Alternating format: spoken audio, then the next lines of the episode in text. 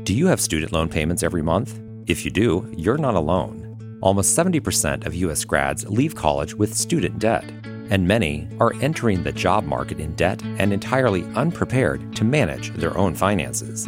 This is exactly what happened to our guest, Gerri Walsh. Gerri now leads FINRA's investor education efforts and is here to help make us all smarter investors.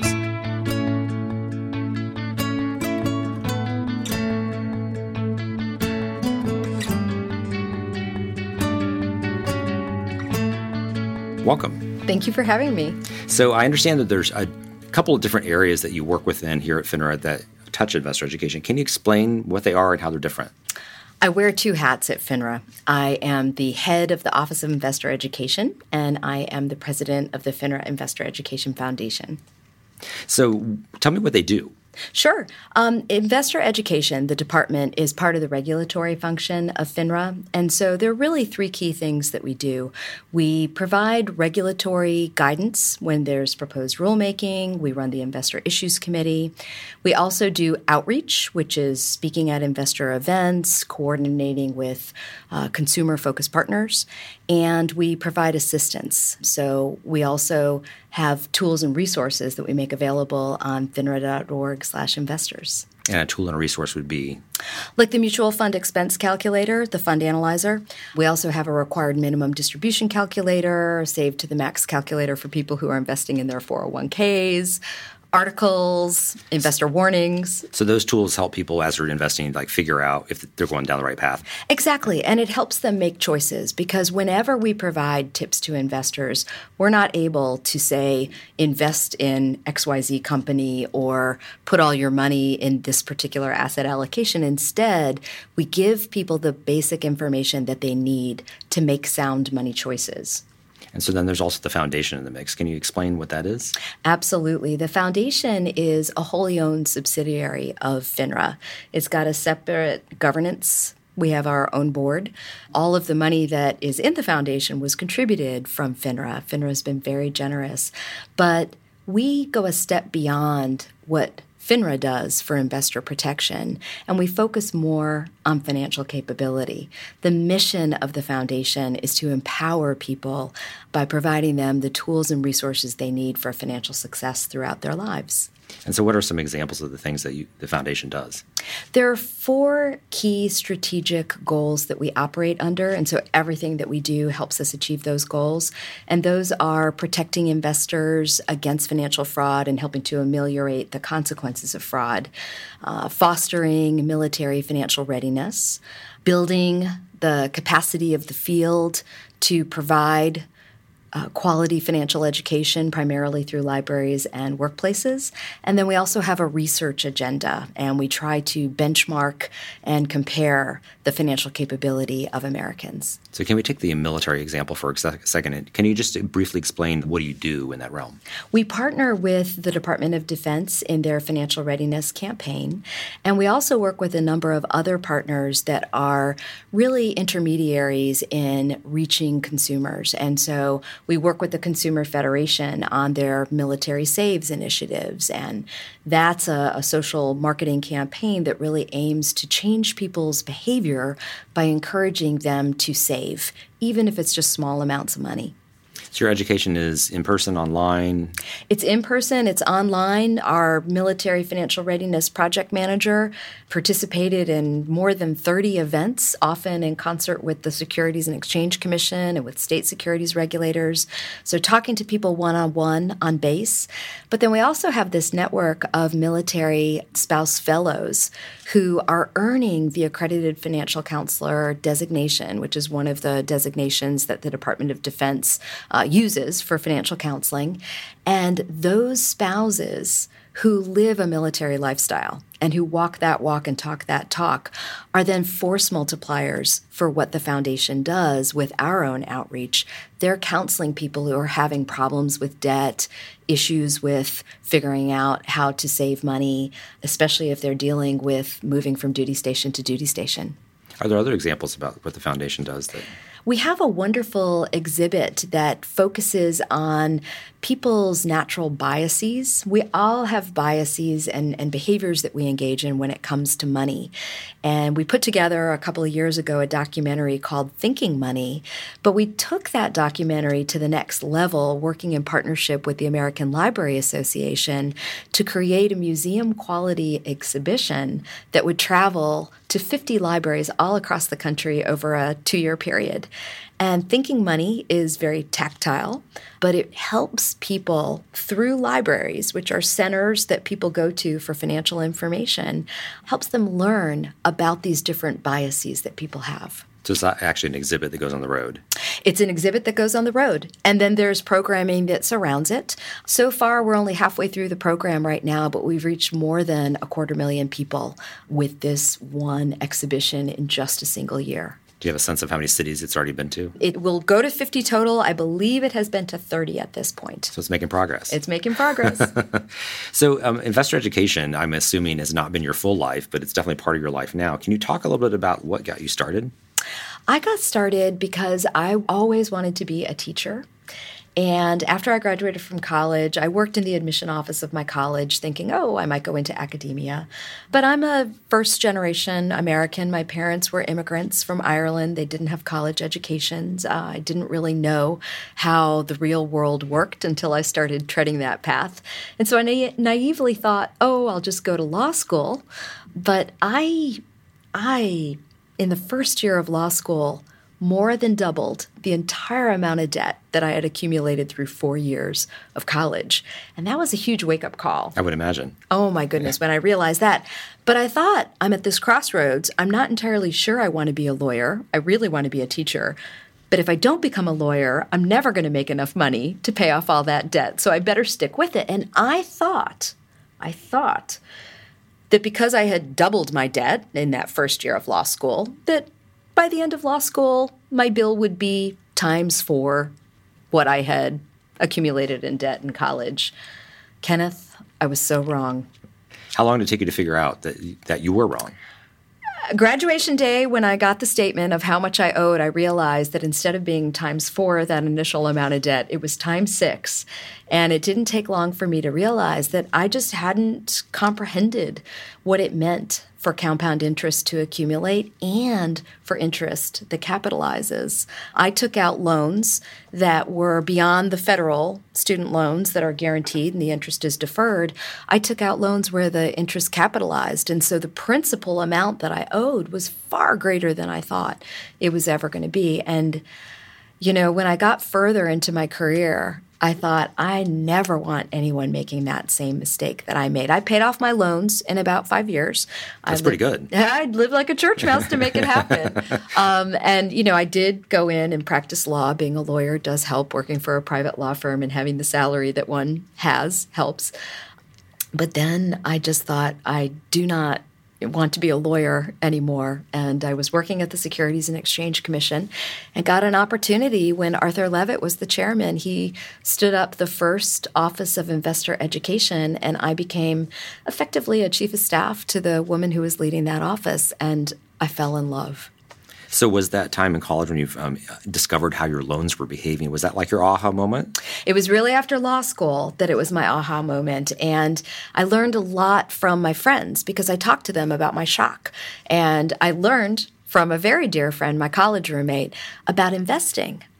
And at the same time that I was complaining about my loans and this burdensome student debt, which, gosh, isn't that a refrain that we're still hearing today?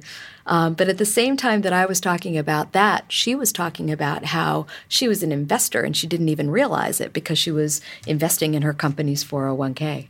And I think some people don't recognize that they're investors to this day. Can you speak to that a little bit? That's right, Kenneth. It is so true that a lot of us don't even know that we're investors. Anyone who's got a workplace retirement savings program is an investor and your money is more than likely invested in the markets. Typically through mutual funds or through exchange traded funds that are part of the offering that will be in your retirement plan at work. But it's really important to understand what that means. It means that you're exposed to market volatility, to risks, but also to that positive power of compound interest. And if you start saving money at an early age, the first time that it's available to you, and if it's not available to you through a 401k at work or if you're with the federal government through the TSP, open up an IRA. But saving early, making a habit of savings, can increase your financial security throughout your life, not just in retirement. And have you followed that same pattern in your life? I have. Once I realized that I needed to, because one of the other dumb financial decisions that I made as a young woman, and it's why I followed this path of investor education, was when I left my law firm. I cashed out my 401k because I was buying a house. I thought, "Oh, this is great. I'll I'll just take the money." Well, that was foolish for two reasons. One, there was a significant tax hit. I paid a 10% penalty because I was taking that money out before I was 59 and a half, and I could have borrowed the money. I could have kept the money in the plan, rolled it to an IRA, or keeping it in the plan, though, I could have borrowed. There are things that I could have done that I didn't know. And so I really got involved in investor education because I wanted to make sure that other people didn't have to learn through the school of hard knocks the lessons that I learned. So your life is about educating. Even I hear when you run? When I run, I have a running group. It's a bunch of moms in Arlington, Virginia, and some of us work, some of us don't, but we all have different areas of expertise and we tend to talk a lot. We meet pretty early in the morning before we're caffeinated. um, so we sometimes uh, get on long and rambling conversations. But I've been asked about you know different products different strategies for saving and investing and it's been great you know as a regulator we can't tell you what to invest in we can't give you a recommendation for a particular kind of financial professional, but we can equip you with the questions that you need to ask and give you those pros and cons that you need to think about when you're making a decision. Well, it's that time of year where people give gifts. We're recording this in December here in Washington, and I'm curious to hear a little bit more about some things that might be some useful gifts for investors. So, if you're uh, about to invest in the market, what's like, what are a few things that you might do? If you're preparing to invest, especially if you're one of those new investors that we talked about, there are really four things that can help you get started. First, you've got to calculate your cash flow. What do you even have coming in? Second, you really need to know your net worth. What does your personal balance sheet look like? What are your assets? What are your liabilities? Three, if you have debt like I did, like a lot of us do, right? You need to figure out how to manage that debt. Getting a job at a law firm is a great way to do it, but there are other ways that folks can do it. And then the last thing that you need to do is set your financial goals. You want them to be SMART goals. You want them to be specific and measurable. You want them to be achievable. You want them to be realistic. We all want to win the lottery, right? Not going to happen. I would like that. I would love it. um, and then you want them to be time bound.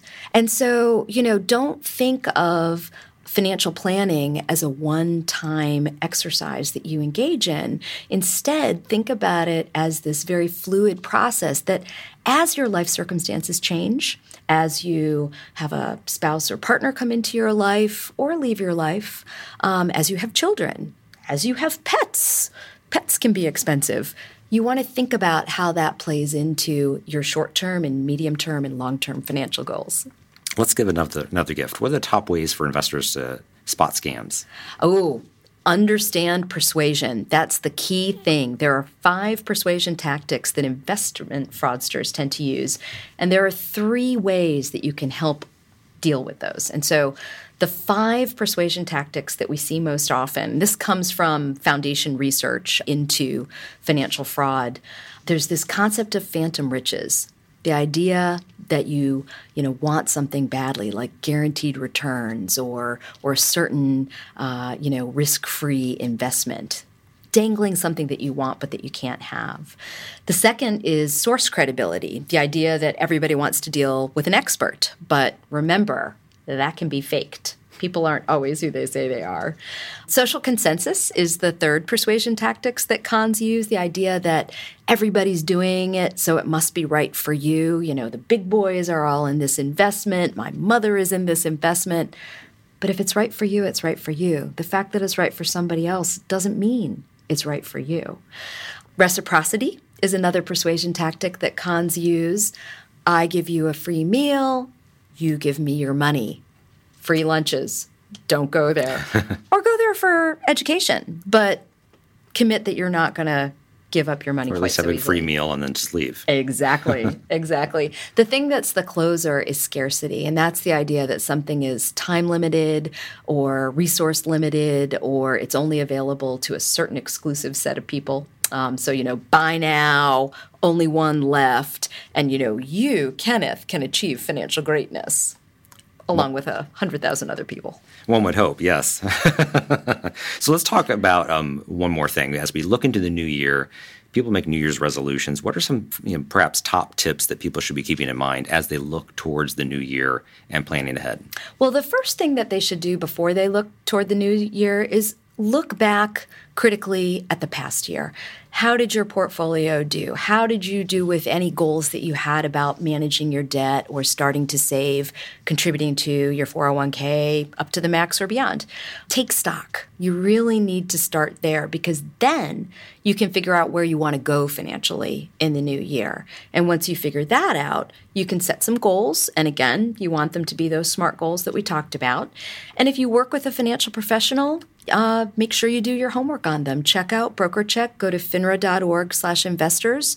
BrokerCheck is right there on the homepage, and you can check out your financial professional. And BrokerCheck is? BrokerCheck is a tool that FINRA offers to really help people look up investment professionals. You want to deal with people that are licensed, and very first thing you'll find out is whether somebody is licensed when you check broker check.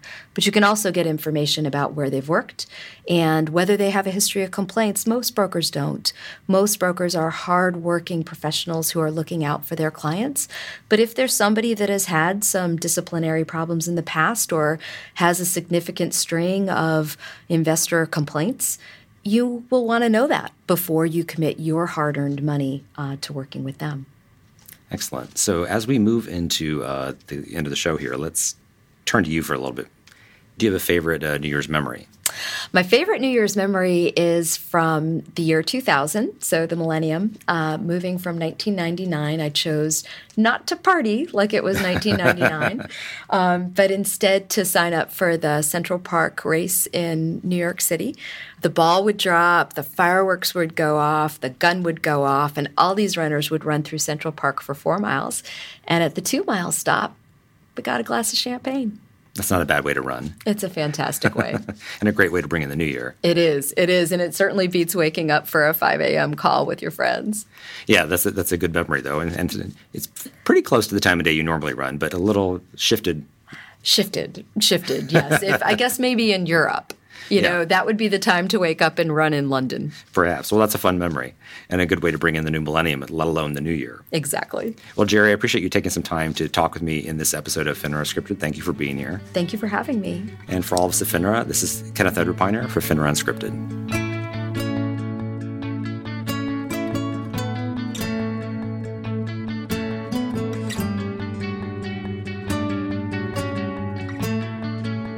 Thanks for listening. If you want to learn more about FINRA's Office of Investor Education or FINRA's Foundation, visit us at finra.org slash podcasts and visit the page for this episode. Have an idea for a future podcast? Email us at finraunscripted at finra.org or reach out on social media. I'm Kenneth Edward Piner, and this is FINRA Unscripted.